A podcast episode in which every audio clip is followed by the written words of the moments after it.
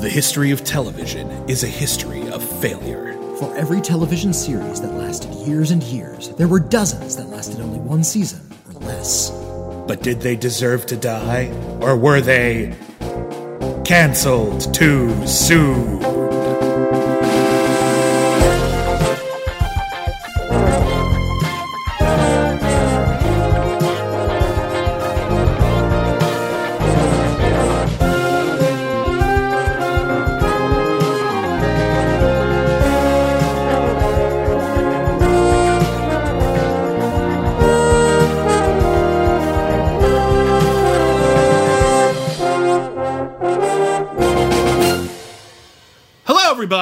Welcome back to Cancel Too Soon, the podcast where we review television series that lasted only one season or less. My name is William Bibbiani. I'm a film critic. Everybody calls me Bibbs. My name is Witney Seibold. I am also a film critic. What the fuck? Huh? With a period. Film critic. Is that like in the middle? Film period critic? No, that's a web address. Okay. Although we, we should perhaps patent dot critic and just wrangle all of the remaining critics under one roof. Hey, you know what? We're all looking for work. Yeah, we can all use it. because every outlet is closing. Good times. But this is ours. This will this won't end until uh, one or both of us die. Pretty much. So uh, uh, you know, eat right. Get some exercise. Lay off Okay? them ring dings. Yeah, there you go. I'm gonna have less egg salad. I love it so. I'm, yeah, I gotta I gotta lay off the. It's it's Cheez-Its and Doritos will forever be my weakness. Like those savory snacks. Ah. Yeah. I can give up candy. Yeah. Mm-hmm. I can put that aside. Uh, cookies, sweets. I, I would sting a little bit at you know giving up ice cream, but Doritos and Cheez-Its will always work their way into my bloodstream. And those are crap. like like yeah, Those are not even good. They don't even taste good. Like it's not Yeah. like real cheese. It's this weird chemical cheese salt flavor, bless it so. and I can't stop eating it. Uh, anyway, welcome back to the show. Uh, this is the last episode of our Justice Month of Justice, where all of the episodes in November were based on uh, are shows that were based on DC superheroes. Um, we've covered some of the famous ones. Uh, some really famous ones like uh, The Flash uh, or the notorious failed pilot for Aquaman, Mercy Reef. Uh, last week we had uh, the producer and director of the animated series Amethyst, Princess of Gemworld. That was very, very cool. Brienne Druhard. Yeah, uh, we did the failed pilot for the live action Justice League series in the 90s. and, uh, which I got an essay out of, by the way. nicely done. Um, and listen, there's a ton. There's a ton more. We'll get back to more of it later. We didn't get to Green Lantern, the animated series. We didn't get to Constantine yet. Um, and we keep putting off Constantine because we keep hearing rumors that maybe he'll like join the cast of Legends of Tomorrow. And If, if he comes back in like a regular role capacity, then It's- we, we then it's, off the table. It's kind of hard to do it. We're, we're, we'll probably get to it though. It seems like the further we get, the more it's dying. But um, the, the more the possibility is dying. That is. Um, but uh, for the last one, we wanted to do one that maybe a lot of people hadn't heard of. We want, we love doing deep cuts and getting kind of obscure. Um, so this particular. Final episode of Justice Month of Justice is based on a uh, sort of a spy slash uh, uh, bounty hunter, mercenary, bodyguard, kind of, kind of like master disguise. Mission Impossible ripoff before there was Mission Impossible comic book because the original comic book came out in the 1950s. And then it was revived in the 70s, and that's the version we all know. And I think And- it's hard to tell. I, I'm not an expert on this character. I'm not 100% sure how influenced by Mission Impossible it was, but I bet the revival was encouraged by Mission at, Impossible. at the very least, it was Yeah. part of of the the gestalt, the the atmosphere that was going on. yeah. Uh, so let's listen. Let's just dive right into the 1992 television series based on the DC comic book Human Target. Next on Human Target. Good. Beautiful. Garner St. John, designer to the stars, impressive style. Living move! What does anybody want from a fashion mogul anyway? Guy has a net worth in the millions. You've managed to make a pretty deadly enemy somewhere along the line. Is there something going on between you two? Are you falling for this guy? Heads up! Human Target. Human Target starred Rick Springfield. Okay. Yes, that Rick Springfield. Rick Springfield is uh, a uh, he's a rock star. A lot of people know him. He did the the he did Jessie's Girl. Jessie's That's his Girl biggest hit. Great song. He won an Emmy for that one. You want an Emmy or for excuse me, a, gr- Girl? a Grammy, Okay, not an Emmy. say, like, did, it, did a TV series based on Jessie's Girl and we haven't reviewed it? I, I'm sure it's been done. We'll have to look. But he he won a Grammy for Yeah. Jessie's Girl, and he was nominated for a couple more for uh, for other lesser hits. Yeah, he's, he's had a very long, Mm-hmm. uh, uh, successful music career, and everyone kind of keeps forgetting that he's been acting kind of the whole time. like, like on and off. He was like, that was never his his forte. But he clearly had an interest, and he tried to star in a whole bunch of shows. Uh, he was in the he was in an episode of Battlestar Galactica, which we reviewed here. Mm-hmm. He was, had a long stint on General Hospital. He was in an episode of The Flash. He was in an episode of The Flash. He was also the co-star of Ricki and The Flash. he did not. Rick Springfield did not play Ricki. or or the Flash. Well, it was kind of The Flash. I guess he was, in- one. Of, he was one of the Flash. Ricki and the Flash is a, a Meryl Streep movie in which Jonathan a- Demme's final film too. Yeah, it's not bad. It's All an okay right. movie. Uh, uh, Meryl Streep plays um, a woman who has a rock band, but she's not a. You know, she's not a star. Mm. She just plays at like a local tavern, and she kind of gave up her family to pursue music, and that didn't work out too well as a career choice. And she has to sort of reconcile that. Rick Springfield plays her boyfriend. Rick Springfield holds his own with Meryl Streep. Like Rick Well, good Springfield, for him. Rick Springfield's a pretty I- good actor. I'm thinking that when you're put in a room with Meryl Streep, she kind of hoists you up a little bit, like Probably. encourages you and inspires you to be a little bit better. That's probably true. She seems to be a very just in uh, general, Yeah. you know, I. She, if if she were just standing in the corner reading a book, I'd be a better man. Anyway, uh, The Human Target aired uh, from July 20th, 1992 through August 29th, 1992. The pilot was originally shot in 1990 and didn't get picked up until after the Fla- I think the Flash already come and gone. Yeah, yeah. Yeah. The, the the Flash was also it was like 1991. And we bring that up because it's the same executive producers, Danny Bilson and Paul DeMeo, who also worked on The Rocketeer, Trancers, The Sentinel, Viper, Arena, Eliminators, and we really liked what they did on The Flash. I was kind of excited Yeah, to the- see the- Human Target. The Flash was. I didn't say this in the episode. It's totally my jam. Like it was right up my alley. Uh, just that era and that tone was perfect for something I would have enjoyed. Slightly broad, And- but good characters. Episodic, but uh, every episode mostly was pretty engaging and and, Mm-hmm. Yeah. and uh, uh, innovative. This show does not have that same tone. Very different tone. In fact, it's it doesn't have much of a tone at all. It's It kind- totally bland rice cake kind of.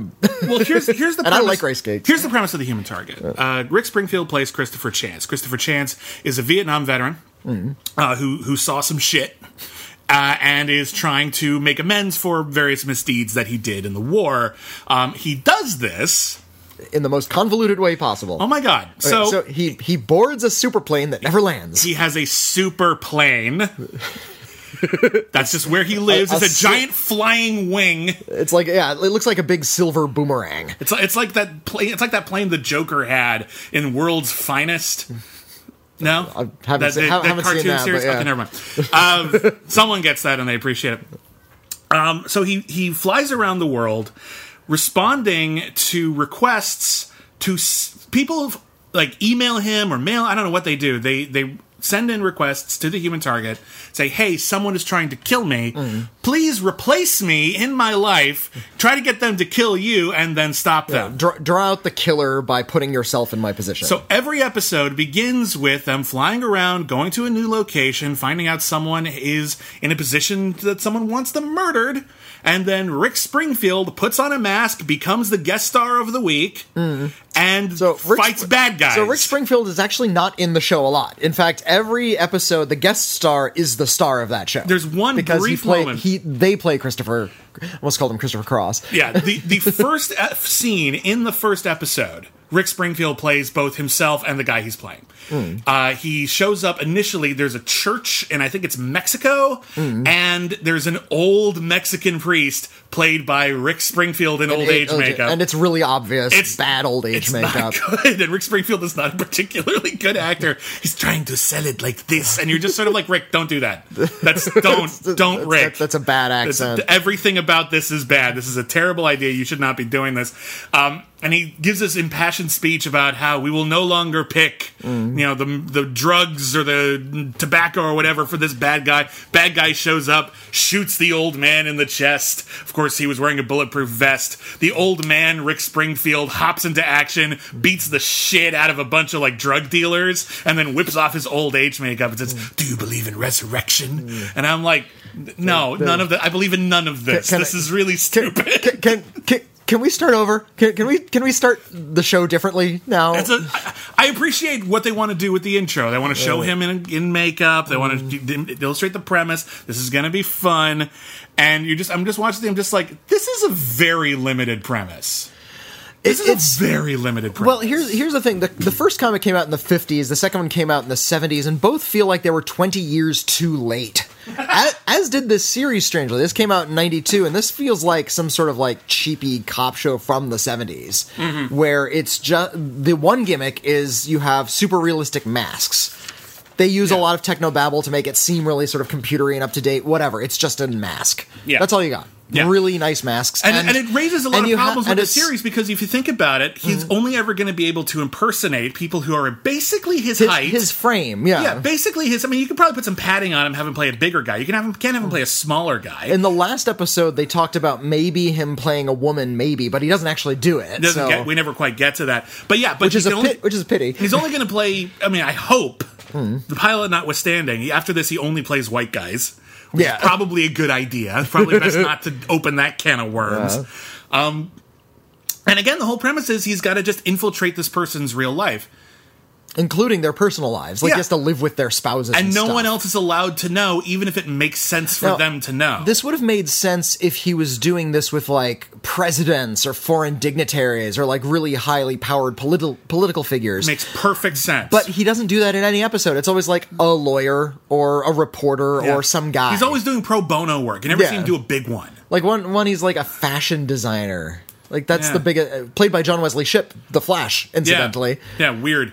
But uh, I mean, that's the biggest celebrity. You'd think that would be that would be his cli- clientele. Would be like big celebrities or something. But he and every once in a while he does a pro bono, but like they just, yeah, I think they they might have messed that up. Listen, let's talk about uh, uh, the pilot real fast. So the pilot, as I said, was shot in 1990, and it wasn't picked up initially. It was picked up again later, Mm. but by 1992, when it aired, the cast had changed. uh, I, I guess they couldn't get some of the same actors again. These things happen. So originally, uh, Christopher Chance's uh, entourage, his support team, uh, consisted of three people. One of them is Philo Marsden, who is the same in both versions of the pilot. you can. See an, both. ac- an actor named Kirk Baltz. Yeah, we've run into Kirk Baltz a lot. He Mm. was in The Flash. He was in Birds of Prey. Um, then his his chauffeur. He, he was he was uh, the uh, rather notable 1992 feature film. He was the earless cop in uh, Reservoir Dogs. Kirk Baltz, yeah, Yeah, he Kirk. Baltz. Uh, now, Christopher Chance's chauffeur Mm-hmm. and resident comic relief is Jeff Carlisle, who in the co- who in the uh, pilot was played by E Street Band saxophonist Clarence Clemons. which I would have loved to continue to see Yeah. mo- more, more rock stars on the show. You, you may re- also remember his acting uh, stylings in Bill and Ted's Excellent Adventure, where he Mm. plays the cool guy from the future who leans over and says, "It's you, it's us." Who we? oh, what was what was he pre- what was he credited as Like, in that movie? It was like the coolest- most most important man in the universe or something, something like that. Yeah. Um, I also I first learned of Clarence Clemons from um, the uh, Bruce Springsteen cover of Santa Claus is Coming to Town because at the beginning he's like, "Hey Clarence, you've been good? So Santa buy you a new saxophone." It's not Christmas until I hear that song. um, but in after the pilot, he was replaced by an actor named Sami Chester, who did not have a particularly long or storied career, but you will see him in small roles in things like Contact and The 100 Lives of Blackjack Savage. It keeps following us around. I hope it never leaves. Also in the Uh, pilot, he, doesn't have a lot of character either. no, he, again, just- he's the comic relief he's the, guy. He's the funny guy. yeah. That's all he's got. Now, also in the pilot, they he has a um, sort, of, a manager. I guess they don't really clarify what she Not sure does. if she's like the first officer or if she's his boss. It was a little hard to tell. I think she works for him, Like, but she does like, a Rick- lot Rick of like Springfield the. ca- like called the shots, but she was the one in control of everything. I think she kept everything running. she's the assistant manager. I, I guess. Uh, but in the pilot, this character Libby Page is played by Frances Fisher, Yeah. who is a great actor. You know her as the she was Kate Winslet's mom in Titanic. She was in the TV series Resurrection. She was in Beverly Hills Chihuahua 3, Viva La Fiesta. The classic Of course. that everyone has seen. She was also in the Cancel Too Soon series Strange Luck, which I'm trying to track down because I really liked that show when it was on TV. Um, but in after the pilot, they had replaced her with a younger actor. Hmm. Frances Fisher is, I, I think she was in her 40s at the time or somewhere around there. Yeah. Um, she was replaced by an actor named Signe Coleman, who also didn't have a particularly long career or long, particularly like noteworthy roles. but Hmm. she she was was in in a lot of soap operas. she was like in The Young Young and the Rest- Restless, She was in Young and the Restless. She was in Santa Barbara, but she never had like a lot of other big Hmm. primetime roles like this. Um, and that's our that's our core group. Now the pilot, Yeah, just those four. Just those four. and Everyone else is a, is a guest star who cycles out. Is it ever explained? I don't think it's ever explained where he got the idea to do this, where he acquired the mask making technology, where the plane comes from. They just have They, all of these they allude things. to the plane. Now the plane is obviously super crazy, stupid, expensive. Hmm. And I think in the pilot episode, and it's got like him- lounges and like food. It's it's like really well stocked. It's not like Yeah. a submarine. Well, that's another thing that changes in the opening. Did you watch the original pilot? or Did you only watch like the new pilot? oh, I think I only watched the new pilot. Okay, so in the original pilot, the basic premise of the show of the pilot is Christopher Chance takes on a pro bono case. There's a guy, he's just like a local contractor, and someone's trying to kill him, and he doesn't know who. Christopher Chance takes over. Mm. Oh, I did. his, I did. I saw that. No, th- th- but there was this, it's the same story. Oh, okay. point. They didn't reshoot everything. Okay. So the basic plot is he takes over this guy's life, gets kind of comfortable in suburbia, gets kind of wistful for it, and uh, then he stops Richard Belzer from killing the dude, and then we're, we're out. Um, but the only characters who had to be replaced were mostly on the airplane. So they only reshot the airplane bits in one other scene. So the original pilot is the same pilot, but with new actors in a couple of different scenes. They didn't Oh, okay. refilm everything. So all the scenes on the airplane are different. And the airplane also changes because in the series proper, it looks like an office building in the sky. Hmm. You know, lots of couches and really swank. In- Ficus trees and stuff. in the pilot, it looks like what does it look like? It looks like Weird Al Yankovic's lair in that like live action Saturday Oh, morning cartoon. jeez. It's got like We'll- we'll wires get- everywhere and weird machineries. There's one of those hanging skeletons, and I'm just like, why do you need a plastic skeleton? because it's fun. Because I Was- don't because it's my there- point, It's just it's production design within an inch of its life. Was there a giant novelty pencil and a chair in the shape of a hand? Uh, no, it wasn't like an MTV game show. I, I half expected to see one of those cathode ray tubes, like you used to have in like Yeah, the old yeah, uh, uh, Ed Wood movies. Those Jacob's Ladder. Jacob's yeah. Ladders. Yeah, yeah, yeah. Like it's that kind of like Hmm. mad scientist production design, but then they completely switched it around and made it classier. Um, there's also one scene in the pilot where uh, uh, what's what's her name? Libby? Libby, where Libby actually has to come off of the plane and help Chance pull like a con. Hmm. They're trying to sneak into a, uh, a car dealership type place and steal files off of the computer. And he needs her to come in and distract Richard Belzer. Now, in the pilot, they uh, call it the Aunt Sally Con because Hmm. Frances Fisher is playing a rich older woman who is very difficult to please, But and has a lot of money, so yeah. The bad guy's going to go to great uh, great uh, lengths to make sure she's pleased so we can get her money. Exactly. In the reshot pilot, it's the Kissing Cousins Con, which is a weird way to go, where she's all of a sudden Libby is now Chance's cousin, and I. The whole kind of con just kind of doesn't work that way. Like it's not like they're not really playing up how rich she is or anything like that. She's just needy. Well, like she's the obnoxious one that they have to shut up and get out of the store really quickly. It just it's not the same con. Like I feel like they should have just rewritten the scene. it's not the same con, and it doesn't play very well because she's not really doing it for comedic purposes. She's not playing it super broad. She's just said, "Oh, and she's needy," yeah. and and that was it. You know, it's. I I feel like there was a lot more that could have been done with that scene. It's like, okay, do improv, and they just sort of play it straight off of the script. The problem, one of the problems with this pilot is that it kind of it highlights and and like kind of blows up every single part of the premise that doesn't work. Everything because like this is the kind of thing where it's like I could see this being a movie. Yeah, I can see this being a pretty cool movie actually, especially if you really build it up a bit and have him like impersonating a president or, Yeah, or if, if you if you Tom Clancy this and turn it into something really kind of terse and, and steely, then yeah, this is a good premise. Yeah, but the problem with this version of the show is he's always impersonating someone else's life, and that gives everything like a lot of busy work, and it also raises a lot of questions about how valid a premise this is. Hmm. Like, what's the okay? So you're going undercover in this guy's life because someone's trying to kill him. Unless you think it's the guy's wife, there's literally no reason not to tell her. But he doesn't. Well, but they're still not so secretive that they just won't tell people. Like Yeah. in, in one episode, in the the fashion designer episode, Libby has a gun in her purse, and he's like, "Hey, why do you have a gun in your purse? That's weird." Well, it turns out we're human target team. Yeah, it turns out It's they're like actually they rather just- well known. Yeah, like people like- like, in the underworld well, have it's- heard of them. It's like the A team, you know, the the whole irony of the A team. It's like if if you need their help and you can find them, you can hire the A team. Well, what's the point of being this team of helpers if nobody can get a hold of you? yeah. Human Target, I guess they have publicity somewhere because people can find them, but they're also super secretive. There's also the and there's there's yeah. no there's also no uh, question as to who they work for or who they answer to. Yeah, which which gives it a, a bit of a problem because everything just feels kind of freewheeling. Like half of the episodes that aired, and there's only like seven. Hmm. Half of the episodes begin with them being bored. like, You're it's like, what are yeah. we going to do this week? I don't know. Is wait until Christopher Chance runs into somebody. Yeah, and, and That's it. And in one, they like run into somebody's like, "Are you sure you want to take this one? This one's kind of a boring case." They they say that in half of the episodes yeah, too.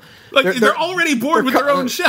calling attention to the, the fact that they have no ideas for this. The other irony of the show, and again, I like Rick Springfield fine as Uh-huh. an actor, but the entire premise is predicated on Rick Springfield being the best actor in the world. Well, I, I think it's actually very clever. You can hire somebody like Rick Springfield. You can hire anybody. You can hire Elvira in this role.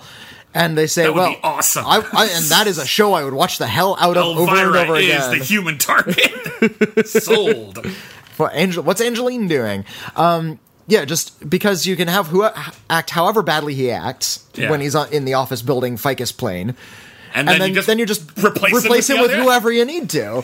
Right, but it's a weird thing because So like you only need Rick Springfield for like three or four scenes a week. But it's a here's the problem though. It's like it gives you an opportunity. You could bring in cool guest star of the week. Now Mm. the guest stars we have are mostly not that cool. We got uh, R. Lee Ermey shows up in one episode. He's probably the biggest recognizable face. Mm. Well, John the- Wesley Shipp shows up in another and, one. and, and Kevin McCarthy, although he doesn't imitate He's- Kevin he- McCarthy. Kevin- there's some cool guest stars. I'm talking about just people he imitates. okay. Um, so you'd think that'd be cool, but they always have to play the same shtick. Hmm. Which is kind of not sure how to do their job, feeling it's- out awkward conversations with as- their relatives. well, th this is where I actually it's, kind not, of it's not a good excuse for a guest star. I suppose not, but it, it is the one thing that I enjoyed the most about the show, where we got to see essentially a whole rotating bevy of guest actors try to play the exact same role and how those guest actors did at sort of nailing the same part. So, as kind of an observational acting exercise, this is fascinating. It's like, what, what was the problem? Problem is that Christopher Chance is pretending to be those people. They don't actually get to be Christopher Chance that often. but they're It'd be I- cooler if they well, got to, actually be Christopher Chance. And, well, how cool is this? You know, it's like, hey, you get to go on this show. It stars Rick Springfield as the super spy, and he's got a team of super spies, and you're the guest star. Oh, and oh no, you're wait. Rick Springfield. and also you're Rick Springfield. Oh wait, so I get to play two roles, and one of them is the star of the show. Every supporting actor in Hollywood would be banging down the door to, to test their acting chops on well, the show. apparently not. Well- it didn't do well. If it was written better, maybe Yeah. Uh, let's let's get some backstory here. I forgot to mention. So, uh, so yeah, it, this aired in the summer uh, on ABC. Uh, it debuted third in the ratings behind a rerun of Northern Exposure and the second half of a TV movie called The Marla Hanson Story. people were people were not breaking down the door to watch Human Target. It then, and that was like I think there was a Friday. It then moved to Saturdays Oh, that's even worse. where it was failing against episodes of reruns of Empty Nest. like it was really, oh, really not, really did not do well at No, all. Like I feel kind of didn't. bad for them because clearly they entered into it with good faith. They thought they had a fun premise here. Um, so again, that first episode's uh, pretty standard fare. It. The, it is kind of fun seeing like Rick Springfield or not Rick Springfield have to do things like figure out how not to get naked in front of his wife because they don't bother doing the whole body; Yeah, they just do yeah. his face.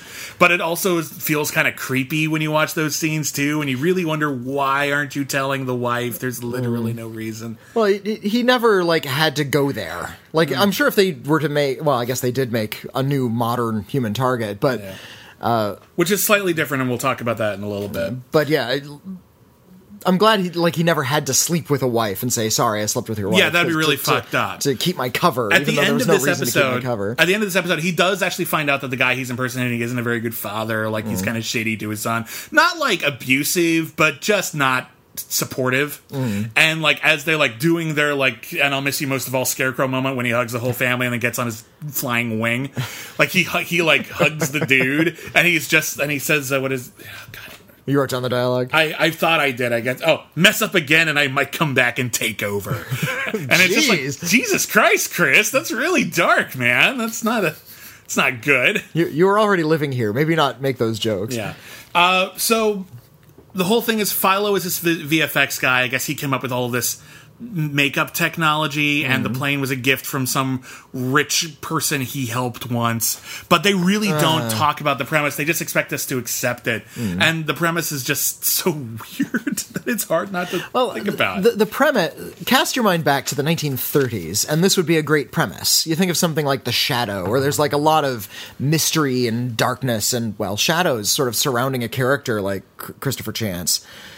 It, it just imagine like him sort of infiltrating like gangsters' lairs and stuff in disguise. Well, that's the thing. And if this were presented in that sort of hyper stylized Rocketeer, the Shadow thing that was really hip in the early '90s, Yeah. then this would have been a perfect show. well the other And it, problem- uh, I'm not sure if it was gonna, if you needed to set it in the 30s or just set it in sort of like that Batman world that could be the 30s. I think the real problem with this show, Mm-hmm. honestly, I do, and we'll talk about some of the other episodes too. But frankly, it's the same episode over and over again for the most part. Mm-hmm. Um, you have the premise of a guy who can become anybody. Mm-hmm.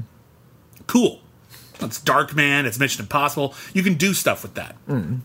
They always do the same thing, with the exception of one episode. He always becomes the person he's trying to.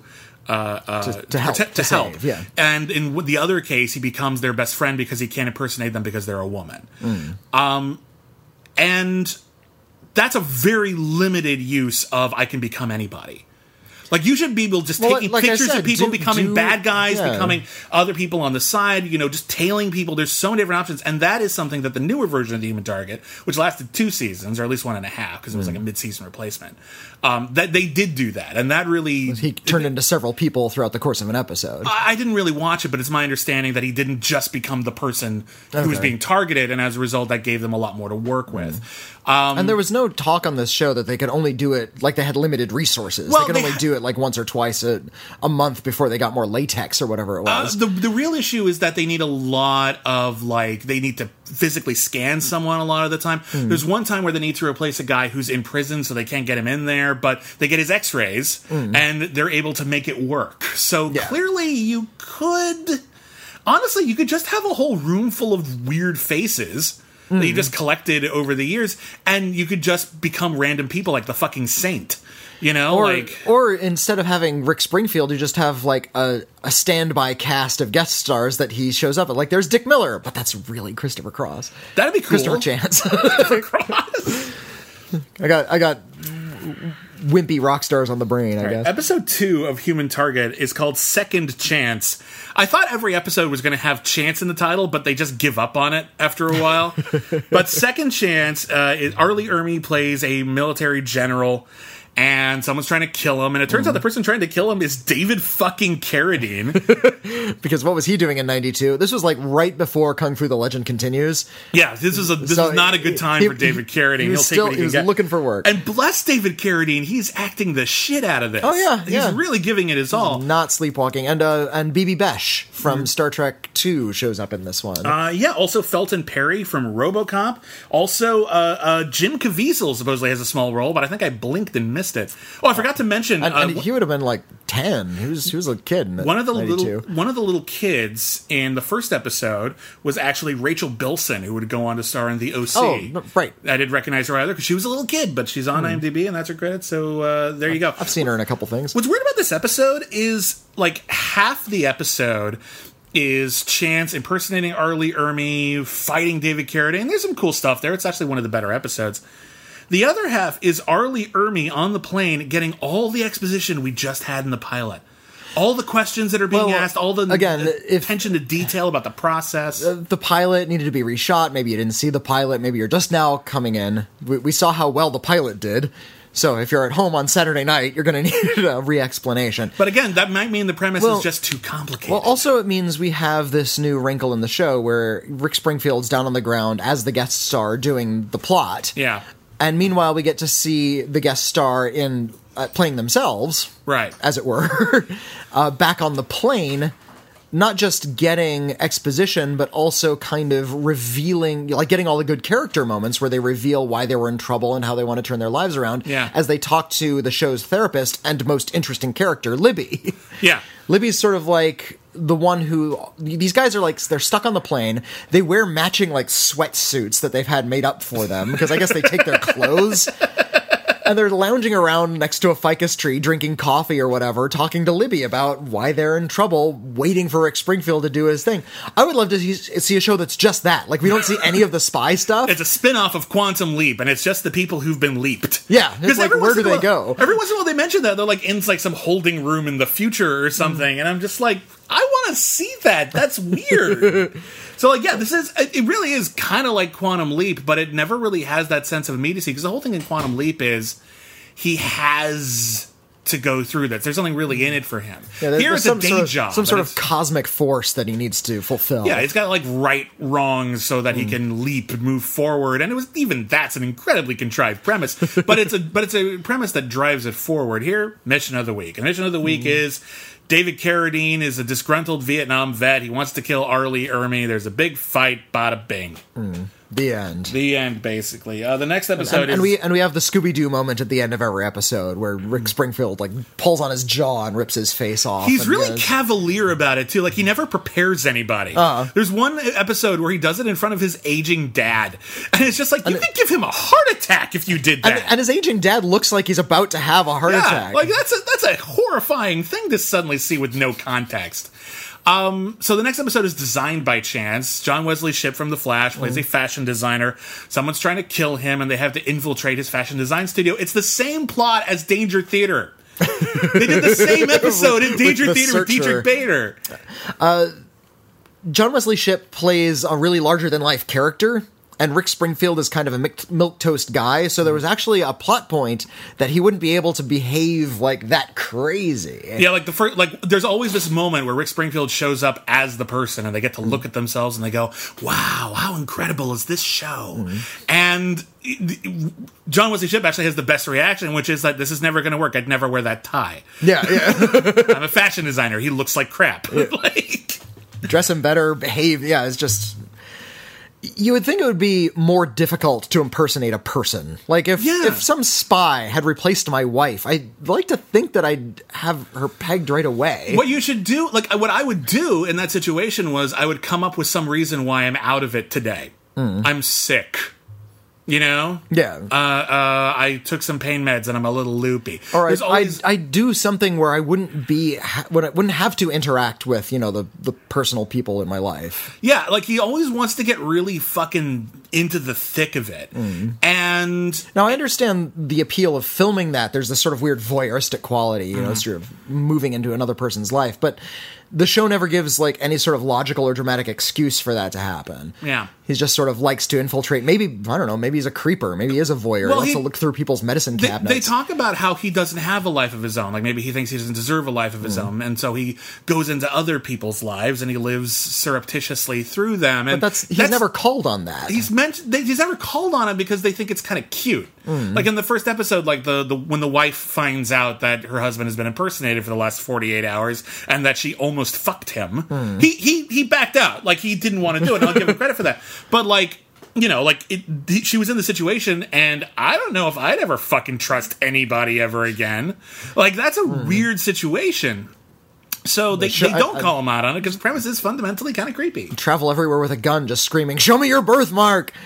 So this episode is uh, turns out uh, his assistant's trying to kill him. That's it. The end. Where's Vincent Schiavelli where you, when you need him? Some you need more weird actors on this show. Well, the next episode actually has. It, it, it starts out like kind of okay, and I appreciate how bonkers it gets by the end. Like it feels like it's inspired by a De Palma movie. The next Yeah. one's called Mirror Image. So He- a, a he shrink is yeah. in danger of being murdered by one of his young patients who thinks patients like maybe 15 or so, Well, there's a couple of patients it might be. He he deals with a lot of people who have. but he's been getting threats from one of his patients. Yeah, like it's patients who have like dissociative disorders or, or multiple personalities and Yeah. one of them thinks he has superpowers. yeah, Like and psychic abilities. And indeed, he he does at least seem hyper aware because he can tell immediately that the therapist is Christopher Chance, Hmm. and he can hear like silent but like silent alarms that are like showing off. Like give Christopher like only Christopher Chance should be able to know that that's happening, and he's Hmm. just like someone's calling you. Um, but uh, honestly, like I was kind of like kind of meh on it. Like, okay, this is not a terrible premise. Like, see what you're going here. And then it turns out that the guy trying to kill the psychiatrist is the psychiatrist who has multiple personalities. Yeah, and yeah. hates himself for That's- not for not. He thinks he can't help his clients, so he's killing them to put them out of their misery. And I'm like. This That's- is actually pretty cool. it's a good way to flip flip the script on this Yeah. one uh, where and uh, unfortunately there was never the one scene where he Rick Springfield had to behave like he had multiple personalities in front of someone no, like who knew yeah. his secret or something but no no sad- sadly we didn't get that acting moment You notice they did the uh, the Psycho scene at the end. If you recall in the movie Psycho, you know um, nowadays we can kind of wrap our heads around the idea of multiple personalities, at least as a plot device. And the nuances of it are, you know, still a mystery to a lot of people. Um, certainly, people who don't study it. But uh, when Psycho came out, the idea that Norman Bates uh, was also his mother uh, was extremely novel and not the sort of thing most people understood. And so they kind of stopped the movie dead, for Right- like right at the end, for like yeah. the last scene, for like it's like a five minute monologue about how this from this, new- psychology this, works. yeah, this new shrink character came in and Someone who's never been the in the movie audience, yeah. before, and it's weird, and it stops everything dead, and they do it here. Hmm. And I wonder if it's an homage to Psycho because it really, like, I, it feels so awkward. I- but at I the same it time, it's just just awkward, yeah. I think they were doing Psycho. I think they were just having some fun with it. it's entirely possible All right, the next episode. is the prison episode yeah, it's Cool Hand Chance. oh jeez So uh, some guy is uh, someone's trying to murder a guy who's recently thrown in prison. Turns out he's in prison um, for Hmm. bullshit reasons. He killed someone in self defense. It was obviously self defense, But he was there was anyway. There was corruption, and, and here's another good, another good way to flip the script. You have to infiltrate somebody's life, but they are incarcerated. How Yeah. do you, so now you have to break someone in or out of prison. Both. You have Yeah. to break them in and out of prison, and then they And then also back again. And then they also bring in the wrinkle that I guess Chance was a prisoner of war in Vietnam, and So this they're is wor- actually. they're worried that he's going to flip out. No, Yeah, and he does indeed go into solitary, and mm. it's shitty for him, and that's actually pretty good drama. it, it's good drama, but Rick Springfield is such a, a mealy mouthed actor that I didn't buy it from him. Well, Like, I bought it from the guy playing Rick Springfield. Well, I, yeah, I guess so. Just when you turn back into Rick Springfield, it's like I've seen a lot, man. Y- y- you saw high charting hits, is what you saw. You didn't. You did not see things, Rick Springfield. I'm sorry. Yeah. You just wish you had Jessie's girl. He's always been a good friend of mine. Uh, but uh, Slap. yeah, but this episode's okay. It certainly there's more incident than a lot of the other episodes. There's a lot going on. You know, corrupt guards, chases. Still not great though. Two more episodes left. Going home. This is the episode in which Chance is going home. to meet his estranged father, who uh, was always really hard on him. Mm-hmm. Never approved of anything he did. Doesn't think Chance makes enough money. nothing nothing like like emo- emotionally damaging but he wasn't like an abusive father he wasn't an alcoholic he didn't kind of a abandon the family he was just a bad distant dad Yeah. And- like he and loves still- him, but he doesn't know how to be a good father. Which is kind of the same. judges. It's kind of the same plot as the episode of The Flash, where the Flash has the bond with his Oh, dad. the- yeah, there you the go. first time because they never really understood each other, and it's kind of weird that they did the same thing twice. But yeah, so uh, his dad's best friend is a judge. Someone's trying to kill the judge. He impersonates the judge, Mm-hmm. and he actually has to spend time with his dad as someone else.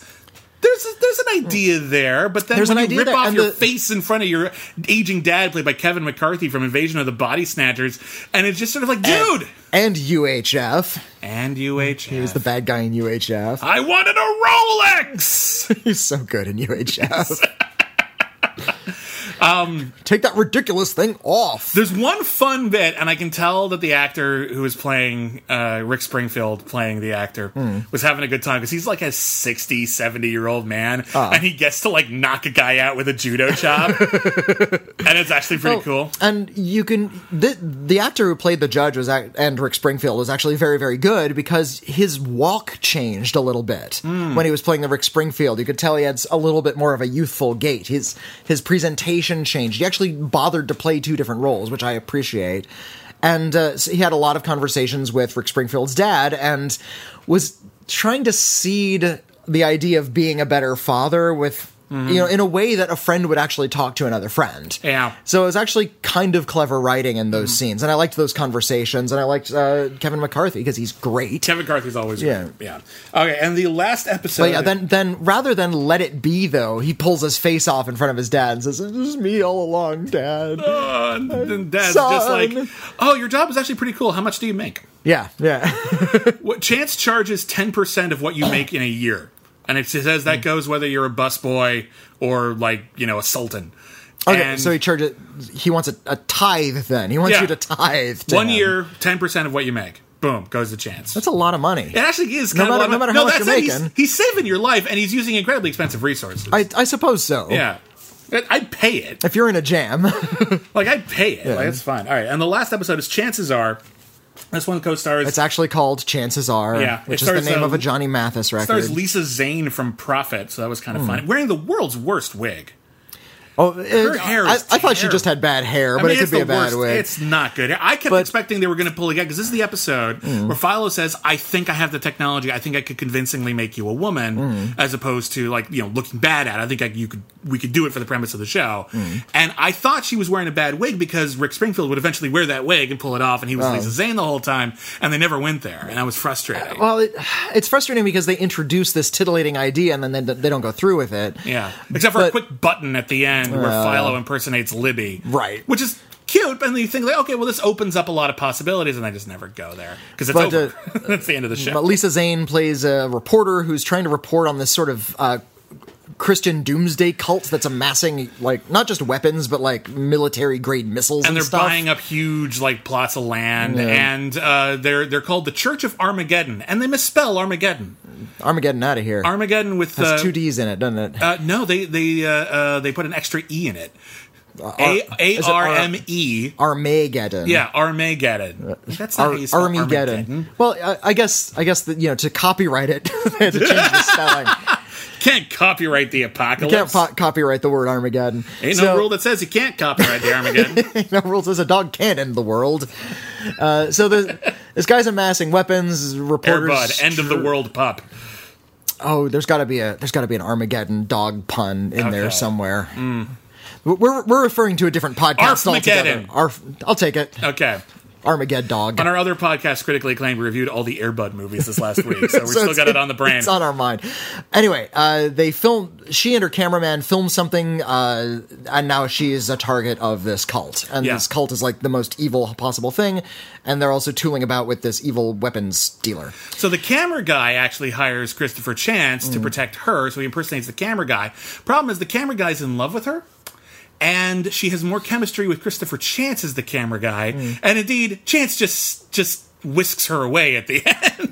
Right, Which is like, I mean, okay, fine, Yeah, she didn't have chemistry with the other guy, but it doesn't seem like a nice thing to do. You'd think they'd do some sort of rock, like Cyrano de Bergerac thing, where he sort of like feeds him the poetry at some point, or Yeah. like, here's what I told her, I wooed her on your behalf. It's Yeah, very Shakespearean. like- do like, that. Look, this was really, really weird, but like the guy who really cares for you is right here, and maybe you should consider going out with him sometime. And that's not what they do at all. Mm-hmm. no, It's very weird. He, he just takes her for himself. Yeah, well, the, she goes along. with it. I I mean, know, like I it's know. her idea, but like it's still an odd premise. But this is also the one where there's a car chase with like Gatling guns on the side of a van, which is a level of like action bigness that the show just doesn't Again- en- engage in. Like if it was this big all the time, it probably would have been fun. Yeah, if it came out in the 70s, you have had more vans and more Gatling guns. Everything was And- very van centric in the oh, oh. seventies. Remember the Cats in America 1970s movies where he had a van? If it was the 70s, if you had no van, you were not a man. Yeah. No van, no man. That was the that was the rule. That was the slogan. I was born in the for late van se- company. I was born in the late seventies, but I was alive in the seventies, so I know what I'm talking about. many a van. and uh, that's even the, even the Monster Squad had a van. that's the human target. Now, I think if this show had gone on for 100 episodes, they would have needed to expand the premise infinitely. And I think they would have also had to. Hmm. I, I think uh, so. We've talked about it. He needs to stop only impersonating the person in danger. They started doing that with the seventh episode. Hmm. They need to do that a lot more. I also think they should have recruited some of the other people on the team to impersonate people more often. Like actually, Yeah, like, like, have, have, have four people who are all imitators in the same room to orchestrate something a little bit more complicated. The problem is, every idea I have to fix this show and get it so that it works over the course of 100 episodes just turns into Mission Impossible. It just becomes Mission I, I suppose if you have a whole team of super spies who have disguises and go into like high powered places, you're just watching Mission Impossible. Right, That's- uh, which makes you you're right, wonder right. why. Which is begs the question: Did we need this show? And I don't think we did. I'm guessing, like I said, the original comic came out in the 50s, and as we said, the the 70s comic was definitely inspired by Mission Impossible. It was a, you could just say it was a ripoff. The same way that I don't know. That's fair because it did Okay, have an earlier premise. the same way were, the Punisher is kind of like a ripoff of Paul Kersey or Dirty Harry. You know, it's the same type of character, just in sort of this heightened superhero universe. I still disagree with this framing of it, Hmm. but I'm willing to let it slide because Mission Impossible was popular at the time, and that's when they brought back Human Target. yeah, yeah. So, and you know. Where was Mission Impossible in the early '90s? It was just gone. Uh, I think they still- I the movie didn't come out till like '96. So Was it really that late? Yeah, yeah. It was. It wasn't until a little later. Yeah, Mission Impossible was basically dead. Maybe there was like talk of putting a movie into production at the time, so they were trying to get in early on a bandwagon they thought was about to launch. But yeah, I don't know. I don't know where Mission Impossible was. So Yeah, Mission it's, Impossible it's wouldn't come out until 1996 as a movie. yeah, that's that's what I said. And Yeah, no, uh, I'm just saying, confirming. So yeah, I'm not sure what sort of bandwagon they were trying to really ride with something like this because trying to start like they were either on the tail it was either ahead of its time or way behind its time and it feels way behind its time with its van and its mission impossible ish premise van. with its van with a valkyrie airbrushed on the side We should make that shirt. No van, no man. no van i'd wear it um, Yeah, but basically, I mean, listen, it's an episodic show. It's going to be Hmm. episodic in premise. You would only ever have these episodes, which is why I'm going to go out on a limb and just say uh, this was not canceled. it was not canceled too soon Honestly, there's, I there's would not more i want to see I this. wouldn't have taken this past the pilot. Honestly, like I really would have just been like, this is not a series. I, I that's the thing. You present me with a pilot, and I would probably say, "Yeah, that's kind of neat. A good case of the week sort of thing. Handle it deftly, and you got a show." But they didn't handle it deftly. It's a boring show. Well, it's just such a they don't limited premise. They, the premise is super limited. If it's a thirty-minute show, maybe you can get away with it. As an hour drama, eh, not so. They much. weren't really doing those like live action dramas in 30 minutes. It was Yeah, always yeah. for the longest time. It's been an hour long, or you fuck off. If it's thirty minutes, it's for kids. Yeah. So uh, that's uh, Human Target, and that is Justice Month of Justice, everybody. Thank you, everybody, for listening to our Justice Month of Justice. I would love to hear from our listeners who might have read the comics, who can Yeah. sort of say, or were like really, really big fans of the new version of the show, to maybe shed some light as to how this worked in a longer scope. Because what we're looking at looks like they ran out of ideas super fast. Yeah, and the Human Target's still around. Like the uh, they just recently, I think last season or this season, Mm-hmm. uh, brought him in as a character in uh, Arrow.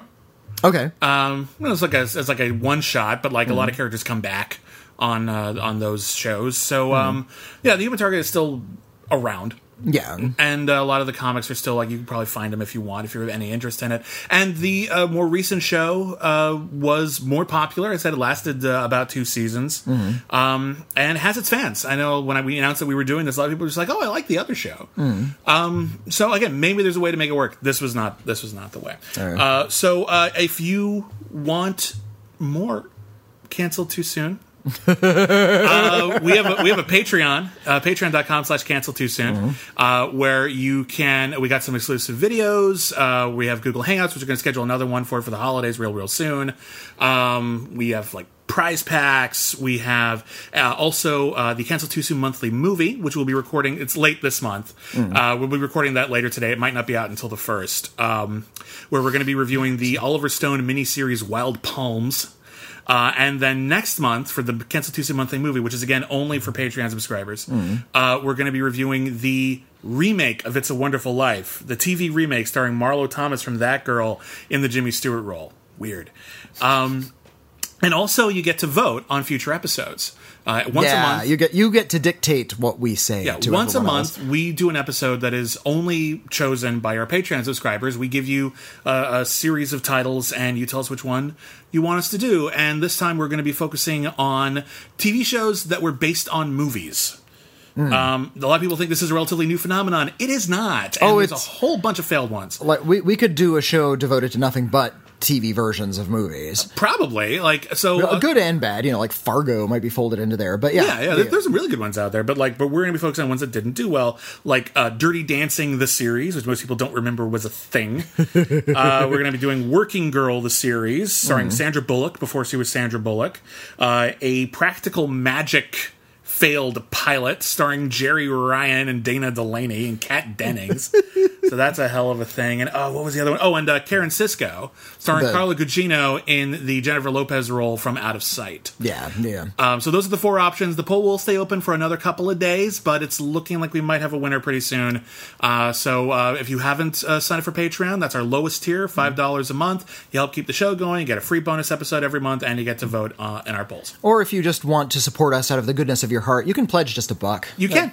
A lot, so a lot of people do, and we love you for it, and we thank Yeah, you thank for it. thank you. You know, just a buck. That's great. We like Yeah. it. We, we like that you're willing to give us just a buck every month And to, we're gonna- to keep us in our uh, doing our goofy crap. and we're going to talk about updating uh, our perks Hmm. uh, for the for next year, um, just because um, you know, like we want to keep people interested, give people new, better stuff, and we may make some slight alterations. So stay tuned, Yeah, and uh, we'll we'll we'll try to give you more neat stuff in the future. Uh, Would you like to read some letters? We haven't done that for a while. We have not, and I feel really bad about it. Let's read some letters. All Our. Email is canceled too soon at gmail.com. A lot of people send us suggestions. We don't read all of those on the air, but a lot of people remember watching these shows or have other questions for us, and we'll happily uh, cover all that. This one comes from our fan George White. Hello, George. Hi, George. Uh, George White uh, has more knowledge in his head about British TV than anybody I know. Uh, TV in general. T- or I guess just TV in general. Yeah. So uh, he's going to talk about Gulliver's Travels, which was our monthly movie a few months back. yeah, yeah, yeah. Uh, he says, Dear CTS Monthly Movie, I see you're covering the 1996 Gulliver's Travels, part of the super miniseries boom of the late 90s, especially by Hallmark and their overlords, Robert, Robert Halmi Sr. and Jr., uh, riding high on the success of Lonesome Dove. You remember Lonesome Dove? I do remember Yeah. Lonesome Dove. Halmi and Gulliver and many of his other miniseries were co-productions with the British companies and channels, uh, mainly Granada and Channel 4. Merlin, though its later se- sequel Merlin's Apprentice was Vancouver, uh, Jack and the Beanstalk, Dinotopia, Alice in Wonderland, and The Tenth Kingdom, which uh, he rescued and was intended entirely to be a Br- uh, British production. I think this Hallmark sort of production is more influential than people give it credit for.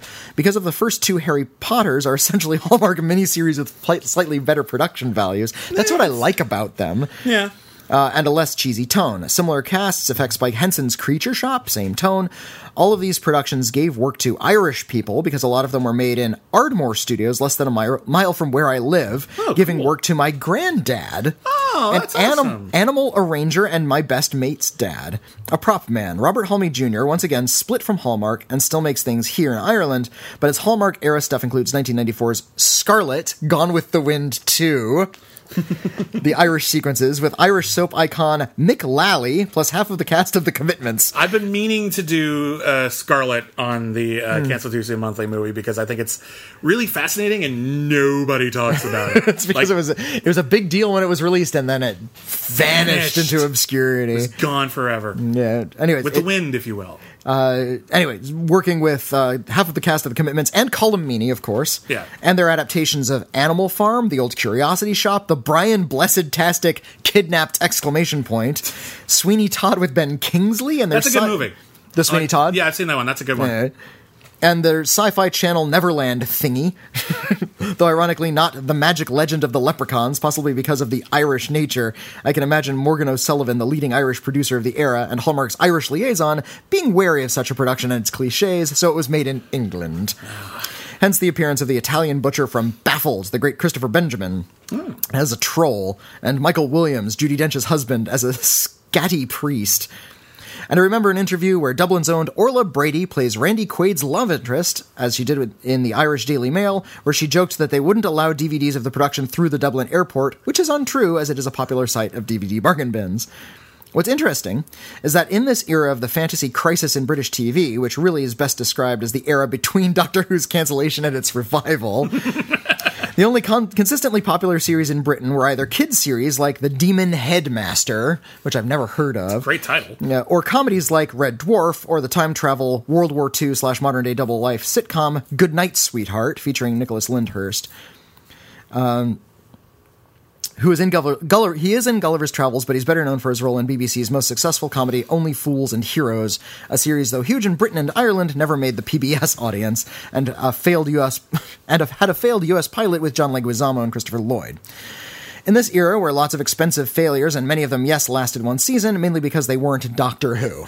All right, so your your thesis here is that Doctor Who was the only thing that could carry British science fiction and fantasy, or there was just this dark period when Doctor There Who was wasn't dark. on. There. Hmm. was a dark period. Well, listen, the, the, things fall out of favor, and there wasn't a lot of like serious uh, sci-fi fantasy Hmm. Yeah. Hmm. on the air at the time. That, that's that's true. You know, there were exceptions, but that's true.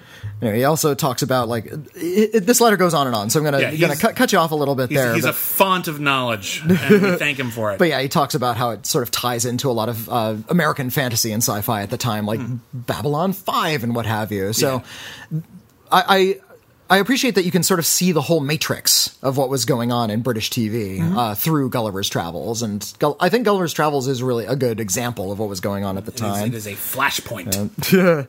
Uh, here is a letter from Olivia. Uh, hello, I was just listening to any episode and thinking about how kind of fun it would be if you guys did a mini episode where you go through the fall premieres and guess which ones will be canceled. From the trailers, I've been thinking that the Orville has no chance of surviving surviving past one season, and after watching the pilot, I'm even more sure. I'd love to hear your opinions, Olivia. we missed an opportunity to do that. That probably would have been kind of fun, and uh, maybe we'll uh, we'll do it next year. Sounds fun. Yeah, Uh, Orville seems to be doing well. As for the, ironically, yeah, as for the Orville, I think it's it's doing fine. I I think it's better than Star Trek Discovery, frankly, but controversial. that is controversial. Here's a letter from Cecil. Hi, Cecil. Hi, Cecil. Uh, hey guys, I was curious how you would approach a spoiler etiquette. I was binge watching Deep Space Nine, and I told a Star Trek fan group that I was finally getting around to that. Someone said this character dies, and I said you're an asshole. what are your thoughts on spoilers, and where can I hide the body? Okay, so spoilers are tricky. Uh, sometimes they're really obvious. A movie just came out, don't ruin the ending. Yeah. It's real simple. Um, my philosophy on spoilers for new stuff is if it's in the trailer, it's not a spoiler. Clearly, the Yeah. studio doesn't think it's a problem, therefore, it's fine. Beyond that, I think if it's in the first act, it's not a spoiler because that's you telling people what the movie is about. if there's a big twist at the end of the first act, you don't give that away. Yeah, but that's pretty rare. Like it's Hmm. it's not common. Like we're talking like huge twist. Um, like the movie Red Eye has like a huge Yeah, twist yeah. that they ruined in the trailers, but even that was probably a mistake and they shouldn't have done it. Um, if the second act, which is basically every all the fun and games, Hmm. is what they call it. Um, unless there's a big twist, you can might want to just sort of talk about a couple of cool things, but don't ruin the whole movie. Hmm. And the third act, don't touch it unless it's really obvious. Yeah. Like if it's a romantic comedy and they end up together at the end, no one is surprised. But if you're telling people who the killer is in a in a, in a Who- mystery, whodunit, yeah. that's a dick move. Now with older stuff, Well, I was about It's to say if if you're on a news group for Star Trek fans and you are just now getting around to a certain Star Trek series, that's I think that that's kind of on you. Because in a Star Trek news group, I think the assumption is that everyone has seen it so that spoilers can be openly discussed without any sort of spoiler warning. On the other hand, if you preface your comment, I haven't seen it yet, Hmm. and the next comment is blank dies, Uh-huh. that is a dick move. They Yeah, did not have to do yeah. it. They should have said, oh, I'm looking forward to you getting to season five or whatever. Hmm. You'll enjoy big things happening. yeah, like you can say. you can allude, but like the older something is, the less upset you have any right to be about being spoiled on it. Hmm. Now, granted, look, we're all born when we're born. We miss stuff from before we were born. I think we have to play a lot of catch up. Yeah.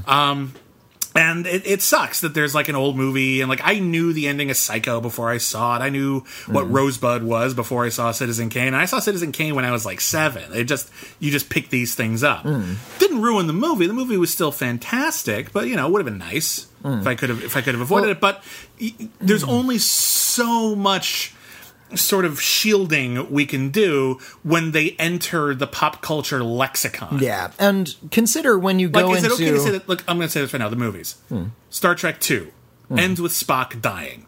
Star Trek Three is about Spock not dying. Yeah, that, that's the title of the film. It's okay to say Spock, Spock yeah. died. We all know now. Like it's. I think that's like it's. It's lame because it was such a huge thing at the time. But like we all know, Darth Vader is Luke's father. It's way more than a twist now. Well, I mean, that now they've based entire movies on that twist. Yeah. So, um, there have been actual studies on this about sort of how much somebody can enjoy a film or a book. And if you know what an ending is before you go into a movie, there's actually figures that you enjoy the film more. Mm. I think there's like less stress. You can kind of see where it's headed and kind know of what you're getting into. appreciate the the craft a little bit more.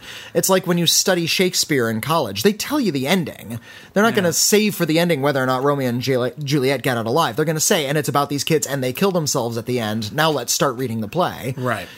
It, it's. I don't want to spoil things. I try not to spoil things, hmm. but when things are spoiled for me, I don't mind so much. Well, I think we have to look at the word itself. Hmm. Spoiler. It's. Yeah. not just any information about a film. I hear a lot of people talk about if you tell me one thing that happens in Star Wars: The Last Jedi, I will kill you. And I'm like, that's not a spoiler. No, that doesn't spoil the movie. Like if I tell you, Unless that, they like- want to go in as completely as fresh as and, possible. that, and that's fine, but there's a difference between knowing a little bit about something Hmm. and having it ruined. Spoiling is ruining it. Like if I told you the twist ending of famous movie with twist ending, you can Hmm. think of any of them off the top of your head, like like a huge twist ending, like Psycho was at the time. Hmm. That's a dick move. that is spoiling it. That's ruining this experiment, this moment where you'd be able to go like, "Oh my god, that moment is ruined for you." Uh-huh. But if I fucking tell you that, like, hey, you know who the star of Force Awakens is? It's actually Daisy Ridley. That's not spoiling that movie. You're gonna figure that out right away. Like ten minutes in, it's pretty ob- well, maybe fifteen, but like it's pretty obvious who the protagonist is. Like, it's it's. I think we've gone a little far with spoilers, and I think that's something that we're trying to be sensitive hmm. to people and try to preserve the experience. But if you're preserving the experience so much that you can no longer talk about the experience and no longer like share it with people, even vaguely. Hmm. I think that's a problem, and I think we need to work on it. I don't have the right solution to it. I have my own, you hmm. know, judgment. Yeah. I have my own general guidelines, as I mentioned before, my sort of act, you know, guidelines. Um, but um, you know, we're all doing the best we can, and we all want you to enjoy a bunch of cool stuff. So, um, I, again, if you tell someone you haven't seen something yet, and their response is to sp- whip out a spoiler, that's a jerk move. Yeah, regardless, I think that we can agree on that. Here's a letter from Marshall. Hello, Marshall. Hi. Uh, greetings, TV wasteland scavengers. I want a see that. T-shirt with that phrase on it. Just you and me, like Yeah. rifling through Betamaxes with sticks. we have big bundles on our backs. Yeah. Uh, I have been enjoying your podcast over the last couple of months. I haven't completely caught up with all the shows yet, but I'm staying current on new shows while catching up as I can. I just listened to your Manimal episode and enjoyed your comments and insights. I look back at that show with fondness. yes, my parents were watching Dallas at the time, but my friends and I like to watch the strange and fun shows the other networks dumped on that night. I'm glad to see that Automan is already on your list. you will get to it eventually. Yeah. We have it. Another one season show that falls into that Friday night niche of time is Otherworld, the story of a family who stumble into another dimension and who are searching for a way home while encouraging various adventures along the way. We're aware of that. I'm on the I'm on the lookout for. The only, it. the only thing I remember about the show was that Jonathan Banks appropriately played the bad guy. I noticed most of the episodes are on YouTube. I'll have to check them out. However, I also love to hear you guys break it down. I was happy to hear that 2007's Daybreak was on your list because it also stars Jonathan Banks as a delicious bad guy. There you go. It's on YouTube. Or it's on Hulu, excuse me. Yeah, we have that one. We have, too. we have, we have a large library which we're getting through as fast as we can, but we're only doing one a week. By the way, do you have your request list posted anywhere? It might help you avoid continuing getting the same requests over and over. Anyway, I'm enjoying the show. Keep up the good work. We're not putting the That's- request list on there because, Mm-hmm. well, we don't want anyone to get too excited because just because it's a request doesn't mean Yeah. um, that we're able to track it down. Uh, the other issue is we kind of want people to sort of share the ones that they know about. And Mm-hmm. honestly, every time I bring up the show, people tell us tell me a show that they loved that Mm-hmm. didn't last, and I swear to God, nine times out of ten, it's a show I haven't heard of. Yeah. Still, yeah. after doing the show and doing research for the show for like going on two years now, Hmm. like it's amazing how many shows there were that suddenly meant something. And you see their eyes light up. I'd rather have you go with the one off the top of your head than scour A our list. Now, these lists are available online. You can go to Wikipedia and Mm. see like a whole bunch, or uh, um, Well, he's Yeah. wondering, you know, just so we don't get multiple uh, recommendations. The the problem with that is we like getting multiple recommendations That's because true. it pushes it higher up the list. It's Yeah. sort of impetus to get us to do it the sooner. Mm. the more people request something, the more likely we are to do it soon. And we're probably going to dedicate probably like January and or February to getting to some of the more requested shows that we've had in a while. Yeah, yeah, yeah. Um, because uh, we did a couple of theme months in a row, what, three actually, and which uh, which means we're sort of skewing from a lot of like a lot of the ones we did in those theme months were recommended to us. Oh, absolutely. But uh, we also threw in a couple for our own sake. Yeah. and uh, we're we're um, gonna do more requests moving forward. yeah, like well, I mean, we, we've been doing requests, but my Yeah. point is, that we're going to focus a bit more. more requests for a few for a month or two we have some things planned for december and Mm-hmm. we'll talk about that in a minute but for uh, january and or february we're going to focus on a lot of ones that we get a lot of requests for Uh, this one comes from Adam. Hello, Adam. Uh, dear Bibbs and Witney, in one of my previous letters, I mentioned that I am finishing a book, and I wanted to mention you guys in the acknowledgments section.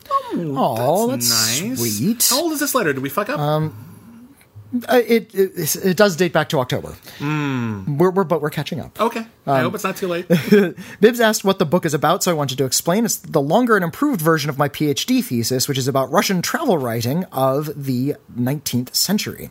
Oh, excuse me. Yeah, the 19th century. yeah Only specialists will find the topic interesting, but I'm glad to see my work done after several years, and I'm a bit proud of leaving something after me. you should be proud You should that's be dang proud. As, as somebody who never got to write like a big brainy senior thesis, I only got to do like animation projects and pitch projects because I was going to film school. Right. That stuff dates really quickly, and it's not nearly as impressive. No. As as a survey of Russian travel writing. We've So been meaning to- I, we- I admire what you do more than what I do. Well, we've been meaning to, and we put together like a template for it, and we never Hmm. got very far into it. Put together like a book, a cancel too soon guidebook, um, and uh, Hmm. I, I started started to work on it, and we've just been sidetracked. It's it's so- like you know what I'm going to have a bit more free time in the near future, unfortunately. So Mm. uh, uh, I, I'm planning on trying to get back to that, and uh, so we'll do something similar. But congratulations on your book; you deserve all the praise you can get. It's a it's a Mm. daunting task. Speaking of old letters, in an old letter, I requested for you to review Mortal Kombat Conquest, and I wanted to give you a shout out to a series I remember from my teenage years for having the best cliffhanger ending a- ever. Now I wanted to request it again, but for a different reason. I've recently rewatched several episodes, and I would like to say that you should consider talking about this show because there's an argument to be made that the show is so bad that it's actually enjoyable. Okay. It never gets boring. It's cheesy as hell, spectacle of action, and lots of boobs. Gotta love the ridiculous cartoon like schemes of the various villains. The characters are not only underdeveloped, but they are redeveloped every few episodes. Nice. If this week's episode needs them to be noble, they are. If the later story needs them to be violent, out of nowhere, they become violent. The acting is often hilariously laughable, the story makes no sense. CGI effects are horrible, and the dialogue. Guys, I'm compiling a whole list of the funniest lines. Here is an exchange Kiri, Shao Kahn does not tolerate failure, nor do I. Noob Saibot, I've never failed you. On the contrary, you've served me well. What? What? Uh, future events will affect you in the future. That's seriously some Ed Wood fucking dialogue. Yeah, That's yeah. amazing. I also love how in the very first scene of the series, Shang Tsung tries to do his signature move and steal Kung Lao's soul. Lao defends himself, and the sorcerer's reaction is very clever. oh, this sounds great. All right, we need to track this down. Yeah, I know the show lasted for one long season, so it would require a lot of watching from you guys, but I promise it will be time well spent. So when they reboot Mortal Kombat the movie, which is a question of time, Yeah. you should consider doing a tie-in cancel too soon episode. Thanks for reading my ramblings, Adam. Yeah, that sounds cool, man. We will definitely check that one out. That sounds neat. Uh, do you want to do one more? Let's do one more. All right, this one comes from Cecil again. Hello, Cecil. Hi. Um, hi, guys. You were talking about sexual tension. Um, uh, our beef with sexual tension is that it's great when it's there and it's horrible when it's broken. Yeah. Like when the characters finally sleep together and there's nowhere to go after that, the show typically Yeah. tends to suffer. Yeah, whenever you have two characters who aren't in a relationship, particularly if they're male and female, Mm. uh, there's always the idea that oh, someday they're going to hook up, Mm. someday they're going to get together, and uh, sometimes there's also just no chemistry. Like they want to put it there and it's not, Yeah. and that's also frustrating. Yeah. So sexual tension. And anyway, sexual tension. Um, one. In Doctor Who, it backfired so hard with Martha, Mm. who I think was the Da- Dan- David Tennant David Tennant's second companion. second companion. Yeah. Uh, that no one wanted to do it again, and even though the Doctor is married to River, they have as much sexual chemistry as he would with a toaster. Mm. This was on purpose. Uh, number two, I saw an ad for Bones where they found a moment where Bones looks like at Booth's belt buckle, and Wait, what? and would- I saw an ad for Bones where they found a moment where Bones looks at Booth's belt buckle, and she was like, "She is totally looking at his dick." nice. People are weird, Cecil. That's that's very true. Yeah.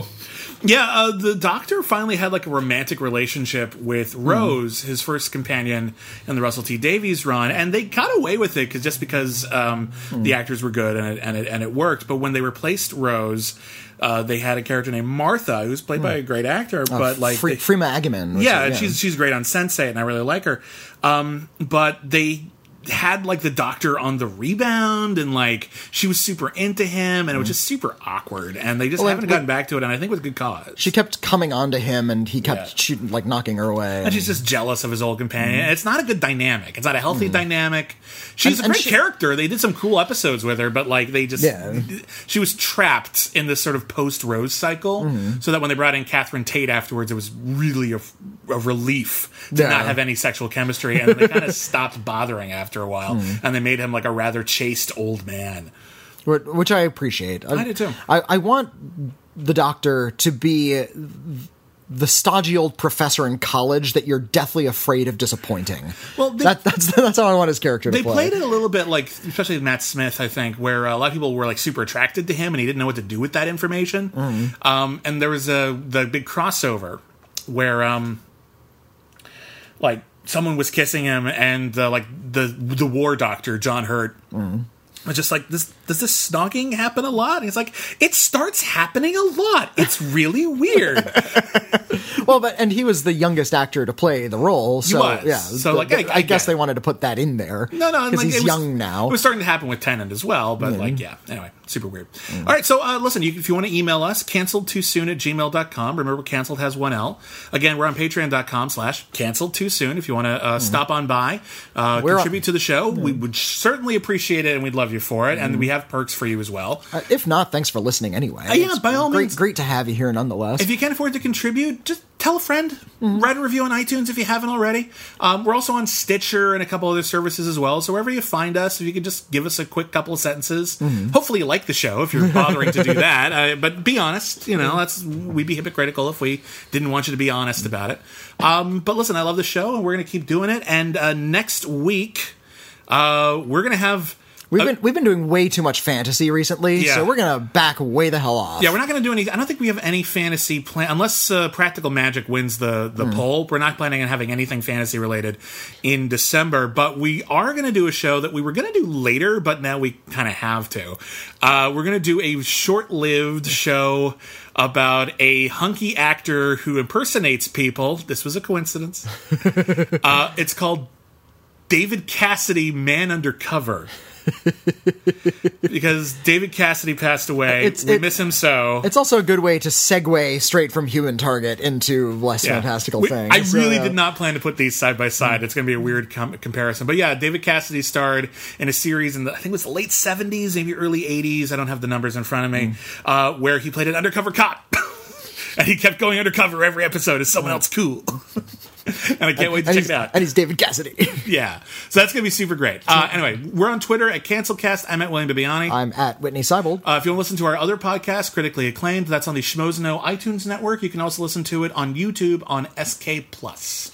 So thank you everybody for listening, and we'll see you next season.